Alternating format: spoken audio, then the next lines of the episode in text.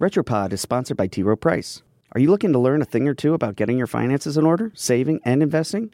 Check out The Confident Wallet, a personal finance podcast series by T. Rowe Price and the Washington Post brand studio. Find it wherever you get your podcasts. Hey, history lovers. I'm Mike Rosenwald with Retropod, a show about the past rediscovered. 50 years ago, a scientist named John Calhoun was working at the National Institute of Mental Health.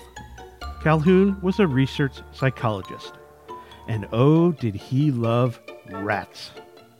Calhoun loved them so much that one day, in 1947, he asked a neighbor if he could build a rat colony on a quarter acre of vacant land behind his house.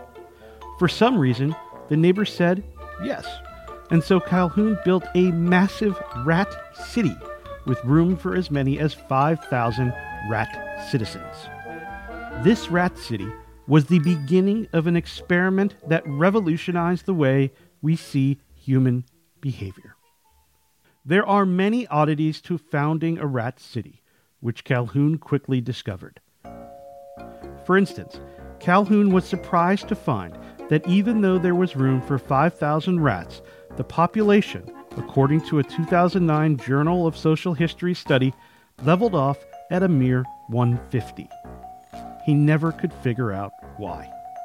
So, Calhoun decided to tweak his rat city to create a rat paradise. Well, actually, a mouse paradise. Yep, Calhoun pivoted to an entirely new creature. From 1965 until 1973, Calhoun built and studied a mouse utopia. He created mice apartments in towers that resembled high rises. He took steps to improve the colony's hygiene and reduce disease, just like, say, a health department director would in a human city. Calhoun gave them all the food they could want, and the ample feeding stations became gathering points for the mice to socialize. The mice were living in a perfect little world. And then something surprising happened in his mouse paradise. From eight original pairs of mice, the population skyrocketed until the colony became choked with mice. And as the population grew, the social order broke down until ultimately the entire rodent population collapsed. Dozens of young male mice, unable to find a place in groups dominated by others, became marauding gangs that attacked female and younger mice. Mothers abandoned their children, or sometimes even attacked them. Infant mortality soared to as high as 96%. Other behaviors seemed even more bizarre.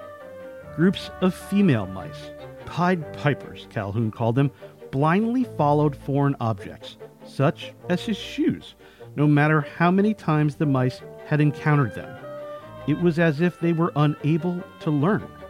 Other mice became what the study called dropouts, inert lumps of fur that withdrew from society altogether. Oddest of all, perhaps, were those Calhoun called the beautiful ones that spent their days obsessively grooming. Violence and agitation became commonplace until hardly a mouse could be found that wasn't speckled with blood, its tail bitten and chewed.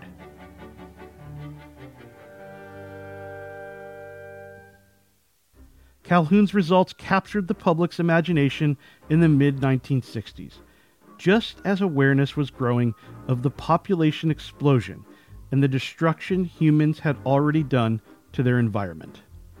His findings created a doomsday model of what might happen if human beings failed to slow population growth, and his work suggested that evolution had given animals, perhaps including humans, a self destruct button to prevent a species from overpopulating its habitat. Calhoun's experiment is still one of the most widely cited papers in psychology and has informed our understanding of how people behave in dorms, prisons, and other crowded spaces. It has become the stuff of dystopian fantasy in science fiction. Calhoun had no qualms about his own efforts to spread the ideas in the public imagination, even though he won himself many critics in the scientific community for his tendency to draw ominous parallels between his rodents and human behavior. But ultimately, Calhoun saw his work with optimism and belief in the resilience of human beings. He believed that just as he'd altered his mice's behavior by tinkering with the colony's physical design, humans could counter the effects of overcrowding by modifying their environment, using technology and culture to expand their world beyond its physical space.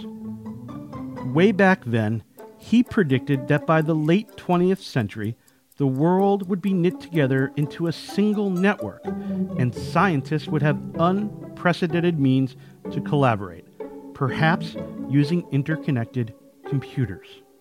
He called that global network a world brain.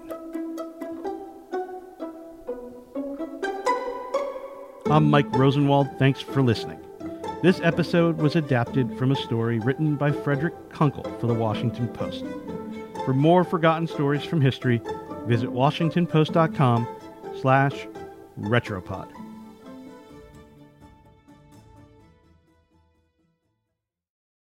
The Washington Post has a new daily podcast, Post Reports, hosted by me, Martine Powers. Every weekday afternoon, we're bringing you stories about the state of the country, the world, and how we come to know the things we know. Get it now at washingtonpost.com slash postreports.